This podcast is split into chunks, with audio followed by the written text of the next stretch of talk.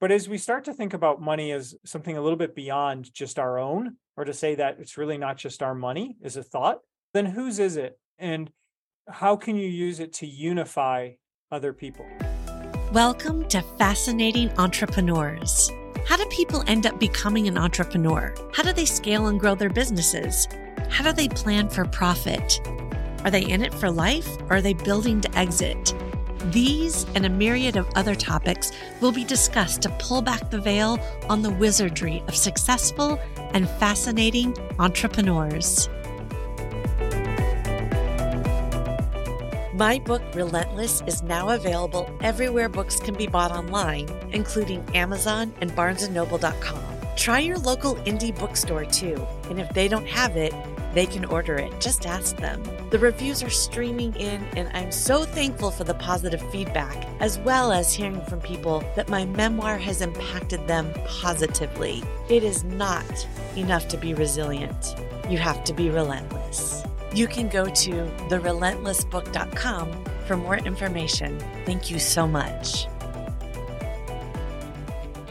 Brandon Hatton is the owner of an unusual financial services business called Conscious Wealth based in Florida. We talk about how he works with his clients in a very non traditional way, how abundance and love are at the forefront of their approach, and how to determine how much money you actually need or don't need.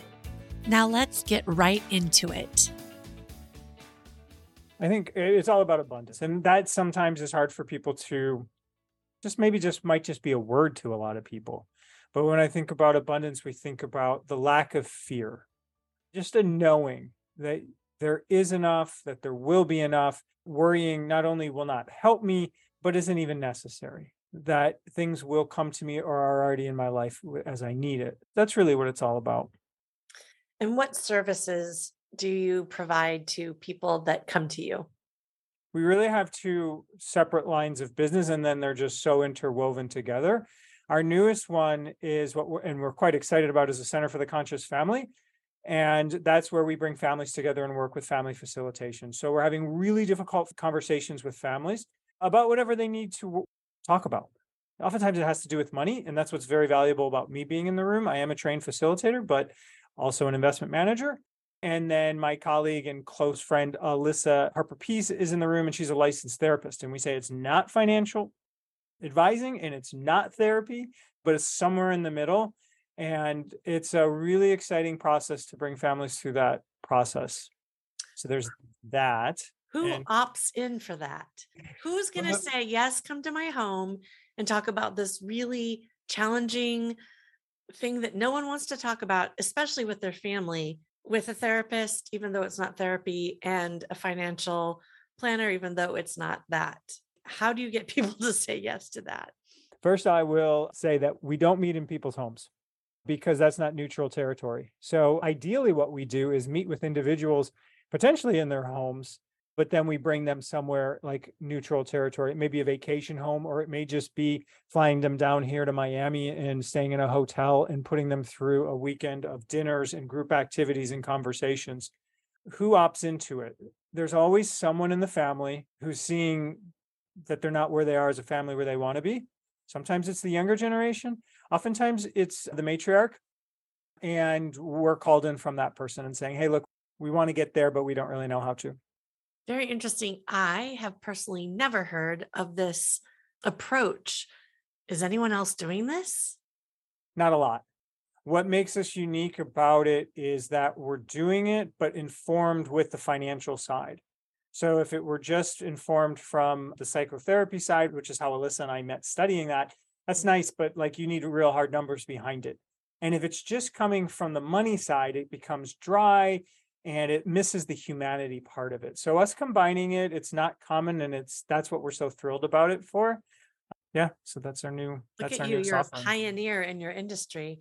Pioneers get slaughtered, but we'll see. You're somewhat post pioneer. I don't know. I'm yeah. trying to feel better. no, it's okay. I'm, I'm just. Entrepreneurs are often, including myself, chasing shiny objects and the next big best thing what do you make of this and how do you speak to that when you talk to your clients? entrepreneurs are always chasing the next big shiny thing. I think that's great. I think that's wonderful. Fighting that would be fighting their potentially their nature. Mm. And at the same time, it might also be really helpful to understand why they're chasing it. And so I just got back from a really big trip. I was in Nepal with a really close friend of mine, Bruce. And Bruce in 1999 went to Nepal and had a five year old, sorry, a seven year old waiting tables on him. And he said to his Sherpa, he said, What's going on here? And he said, Well, she was adopted by the family. She worked for two years, but now we need to get her in the workforce.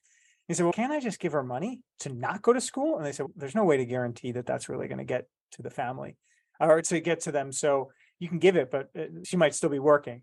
And so he came back, went back to Atlanta. And mind you, he's an entrepreneur in 1999 running a big tech company and said, We're going to start this thing. And him and his wife started this organization to help kids. And they started just like pure entrepreneurs, not really knowing what they were doing. I see a problem. Let's try to solve it. Let's put through two kids into private school. Two kids turned into four kids. I was on the trail hiking towards Everest Base Camp with four of his kids. He's got over 20 kids in his programs. He's got kids all over the country. And what was really interesting is in 2006, he sold his company, got his big payout, and he still had, getting to your question, that entrepreneur drive.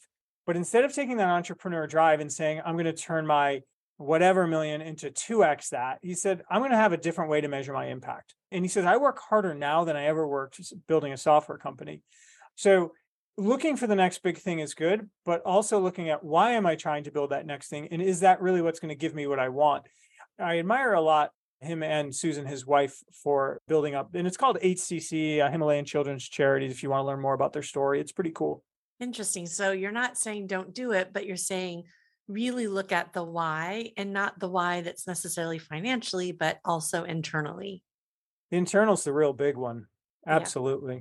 So, how can people, regular people, and entrepreneurs, the unicorns of the world, specifically determine how much money they need to make so they know their bumpers. And I find myself in a similar situation, especially the more money I make or accumulate, I don't know what the ceiling is. And I think a lot of us don't. We just keep going and going and we forget why and when we can stop and maybe work on nonprofit things with more of our time and energy or just chill out for a minute yeah. Help your clients figure this out? Absolutely. Yeah, that's a big part of our conversations that we have. It reminds me of a story, and I just read this the other day. St. Francis of the Catholic tradition, or Francis, was in the garden tilling soil, and somebody came up to him and said, Francis, if you died today, if you knew you were going to die this afternoon, what would you be doing? And he said, I'd be tilling soil. like it was just like, oh my God, that makes so much sense. that makes so much sense to me. And so you could apply that question to, okay, I just sold my company. If I could do anything, if I knew I was going to die tomorrow, would I open another company? Maybe not. And is the purpose of opening a company to scale and sell, or are there purposes beyond that? And is the purpose profit, or is profit the outcome or the result of a purpose based company? And obviously, I'm biased towards that. If you've read my book, Conscious Wealth, or know that it was published by Conscious Capitalism, you would know that's where I'm leading towards purposeful business. By far, one of the most like I'm way past the money on business right now. But are you past it because you have enough and you know what enough is? Yeah. For your circumstance could be completely different than mine. Right? You yeah. may need a different number. Clearly, mm-hmm. you're still charging money for your services. So it's not that you're like, okay, I have enough and now everything is free. Yeah. I'd like to add a little qualifier in there. I do have enough or I will have enough when I need it. Right. So I can't just stop working today. I would have to drastically change my lifestyle, but I can just let go of the need to earn money. And also, as I was going to say before, my job's entirely too stressful to do it for the money. I do it because I like to see my teammates grow. They're younger. I do it because I like to serve my clients. But if I was just doing it on the money, you can't get paid enough for it. It's a really stressful work, and as most of our, as many of jobs are. So having enough isn't necessarily there's enough zeros in my bank account. Mm-hmm. Having enough is that also I will have enough and I made it to this point and I'll make it to the next point and I don't know how long I'm going to live. Like I have no idea how long I'm going to live. If I knew how long I was going to live, I would know how much money I need, but I don't. I could die mm-hmm. tomorrow. I could die today. Mhm. So. I never really thought of it in that way. Certainly I have, but not in the how much do I need? Yeah. I'm not thinking about, I have an estimate of how long I'll live based on Mhm. ancestors, but that does not take into account for getting hit by a garbage truck when Yeah, I walk outside. I like to get hit by ice cream trucks, but garbage is fun too. Mine has a happier ending. I'll tell you two people who have too much money. And I tell this story a lot. The first is dead people. They have entirely too much money. Whatever they have, it's just too much. The second group of people that have too much money are people who are ill or even a health scare. You don't even need to have a bad diagnosis, but just a, hey, maybe you should come back in and get this checked out. You look at your bank account and be like, why didn't I spend that? What is that all doing there? So that's when you know you have too much. And when you get to the point of too much, and it could be that, uh, also it could be a divorce, it could be any type of major tumult in your life, then you can come back and say, okay, now I know what is too much. Let's work towards figuring out what is enough. And what is your your own opinion? Because of course, all your clients will have their own about leaving your wealth to your children and to the generations after you. I have an opinion about that. I will share with you, but uh, not until I, mean- hear yours. Actually, every single one of my clients has the same belief on this conceptually is that they want to give their children enough money to be successful, but not so much that it ruins them or it takes away the joy of being successful. Everyone, now where that is, what that number looks like is where the Center for the Conscious Family comes in or consulting and all that, or just even looking through the investment side of our business, which is looking at what money can do and teaching next generation like what money can do. Because one kid may think one inheritance is really big and the other may think the same number is small. They don't really, under- not all children, adult or youth, understand what money can do. Are you a published author? Have you always thought you had a book inside of you? Have other people told you've got to write a book? If so, I highly suggest you work with us at Poignant Press. We can help you write. Figure out the best publishing path and market your book to a bestseller status. Go to poignantpress.com. That's P O I G N A N T press.com. I've seen it in the San Francisco Bay Area. Will not name names, but children of a billionaire family Sure. just lost. Yeah. Just Yeah. no purpose, miserable. And I don't want to set the stage. I'm likely not to be a billionaire. And I'm not sure I'd want to, but I would never do that to my kid. I would never give that much wealth to my 27 year old daughter or even lead her to believe that was something for her in the future because, man, I think that kills the spirit.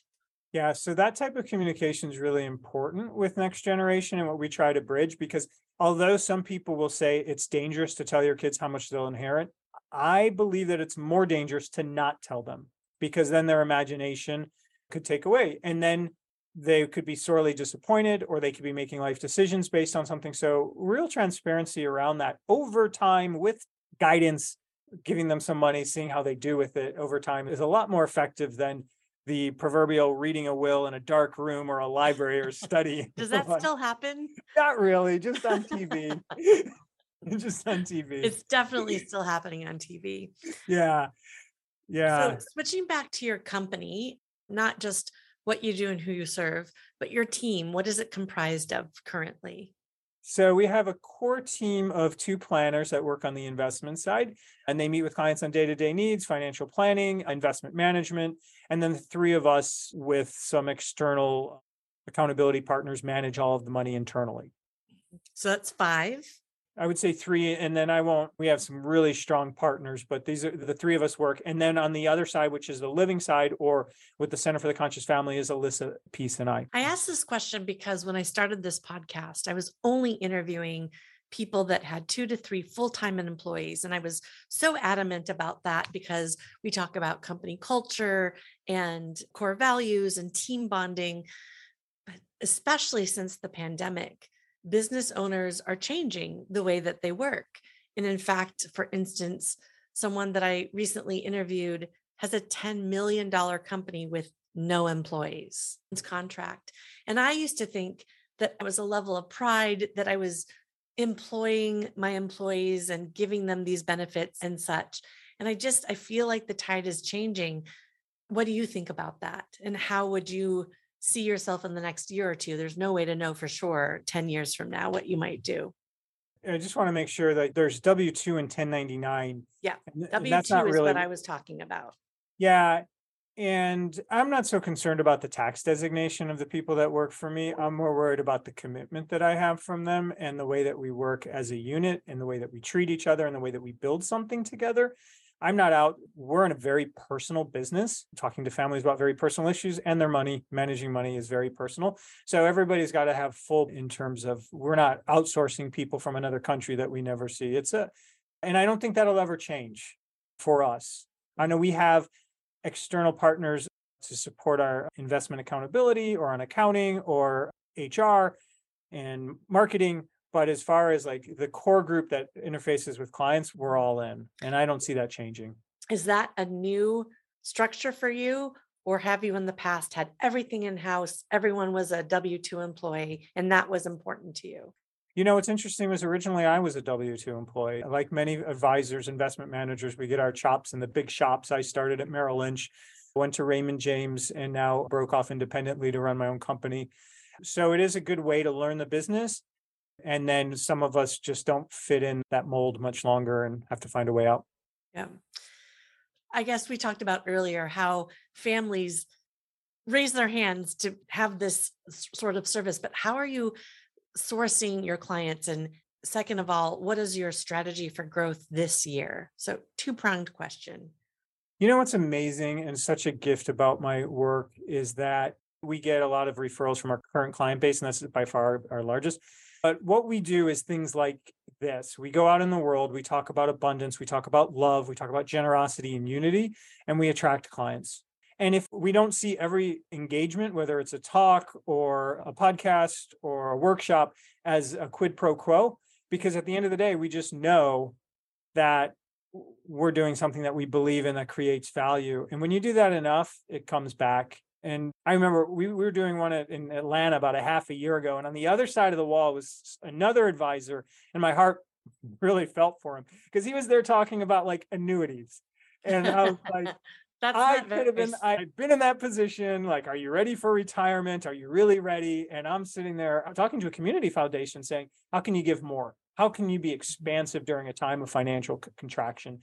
And we didn't get any clients from that and we didn't care. We just had a great day. So that's how we do it. Speaking of retirement, I've been hearing a lot of people talk about. I'm helping an 81 year old author with a book that she wrote called Refire, Don't Retire.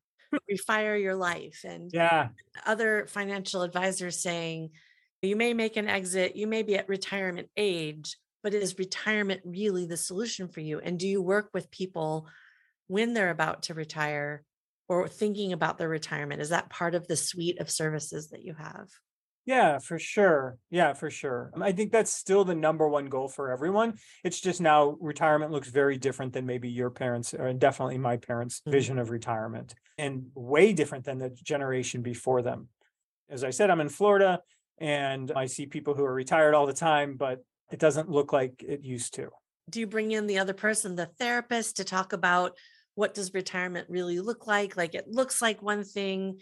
And then you hear of people retiring, and some of them, if they don't have a purpose, they aren't long for the earth sometimes. And then those with a purpose or with another engagement. I think golf is always what a lot of people are like, I'm just going to golf. Really? For 40 to 50 hours a week, you're going to golf? Can't imagine. Can't imagine. It's not my it's not my thing. Mm. I think when Alyssa comes in and the two of us work together with clients, it's usually with more something like a contentious divorce or some type of issue in the family, or even just transition of a business or transition of inheritance. When somebody gets stuck like that, and at least in our client base, they find their way out. We have that talk with all of our clients right away. Don't retire in the winter. Don't watch the news. You're going to get nervous the first year. You're laughing, but these are the things we tell people. You've been doing just fine not watching the news for three decades. You don't have to start watching it every day now. And by and large, your clients stay active, and that's really it. So it's not so much of we would gladly help, but I think they're doing okay, really strong. Is there anything else that you want to talk about with the two conscious brands that we started the episode out? Anything I'm missing? I don't know if you're missing, but I think something that I was going to talk about and then we didn't really get to was the thought of inheritance. And I think you told me your opinion. I don't know if you had more to talk about that. You said that you see some cases in your area that isn't working well. Yeah, in my social personal life, I see some people that have made, I think, catastrophic decisions with their wealth. They Mm. probably meant well with it, Sure. but really ruined a lot of. And did it ruin it, or did the individual? Was that just a help to not find the purpose? But yeah, like for my my in my will and trust, I have steps of what my daughter gets at what age, right? Mm. Age appropriate receiving, age Sure. appropriate responsibility, Yeah. and making sure that there's enough support, but enough room for her to keep discovering herself and not just rest on what she may inherit. Yeah, that's great. That's smart. Yeah. This question of answering how much is enough or how do I, which is really asking yourself, how do I cultivate more abundance in my life? Part of it is just acting with abundance. And what that means is just doing it, giving money away and being very charitable and deliberate about that charity.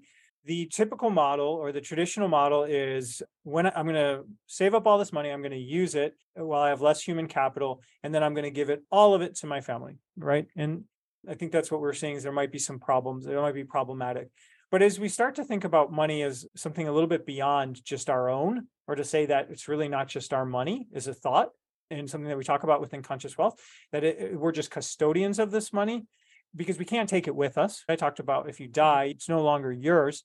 Well, then whose is it? And how can you use it to unify other people? How can you give money to somebody, not just your children, but somebody's children you've never met, which we call charity? And in practice use this as a unifying force as a instead of something like money that can divide us how can it bring us together? Mm-hmm. A lot of people say i got to make sure i give my kids enough money because if i don't it's a real tough world out there. And that's a valid argument. But on the other side of the spectrum is it's a really tough world out there and i want to make the world better that my kids live in. And how do i find the two of those like a compromise between the two? And it doesn't have to be one or the other and there are stops along the way such as i'm going to use my business to support the families, my, the people who work for me and their families and have these other types of ripple effects as well. So there's, it's not just all or nothing and practicing generosity or giving, it will cultivate abundance. What led you to this conscious? I- I'm reminded, I just started hearing about conscious capitalism from Mhm. Gregoire. I do you know him? Ken's a good ev- friend. Does Mhm. everybody know each other in this space? So I started hearing about this a few years ago for the first time, whether I was not aware before or if it's new tagline or thought process. How did you come to that? They had an event in Atlanta and I went to it and read Raj and John Mackey's book. So Raj Sisodia and John Mackey, who are the founders of the movement. John Mackey was the founder and CEO of Whole Foods. And it resonated. It made sense to me. I think before that, I had that health scare that I spoke of before. Mm. I had a situation where I, I was back when I was working in the broker dealers, the big name shop, and I had everything financially that I wanted. Everything looked really good. And the doctor said, Hey, we need you to come back in. We're going to need to look at something. And it was a pretty scary moment for me and started to reevaluate like, okay, I've got too much and I don't have the right things. And it was, I'm grateful for that moment. Yeah. For more information, go to the show notes where you're listening to this podcast.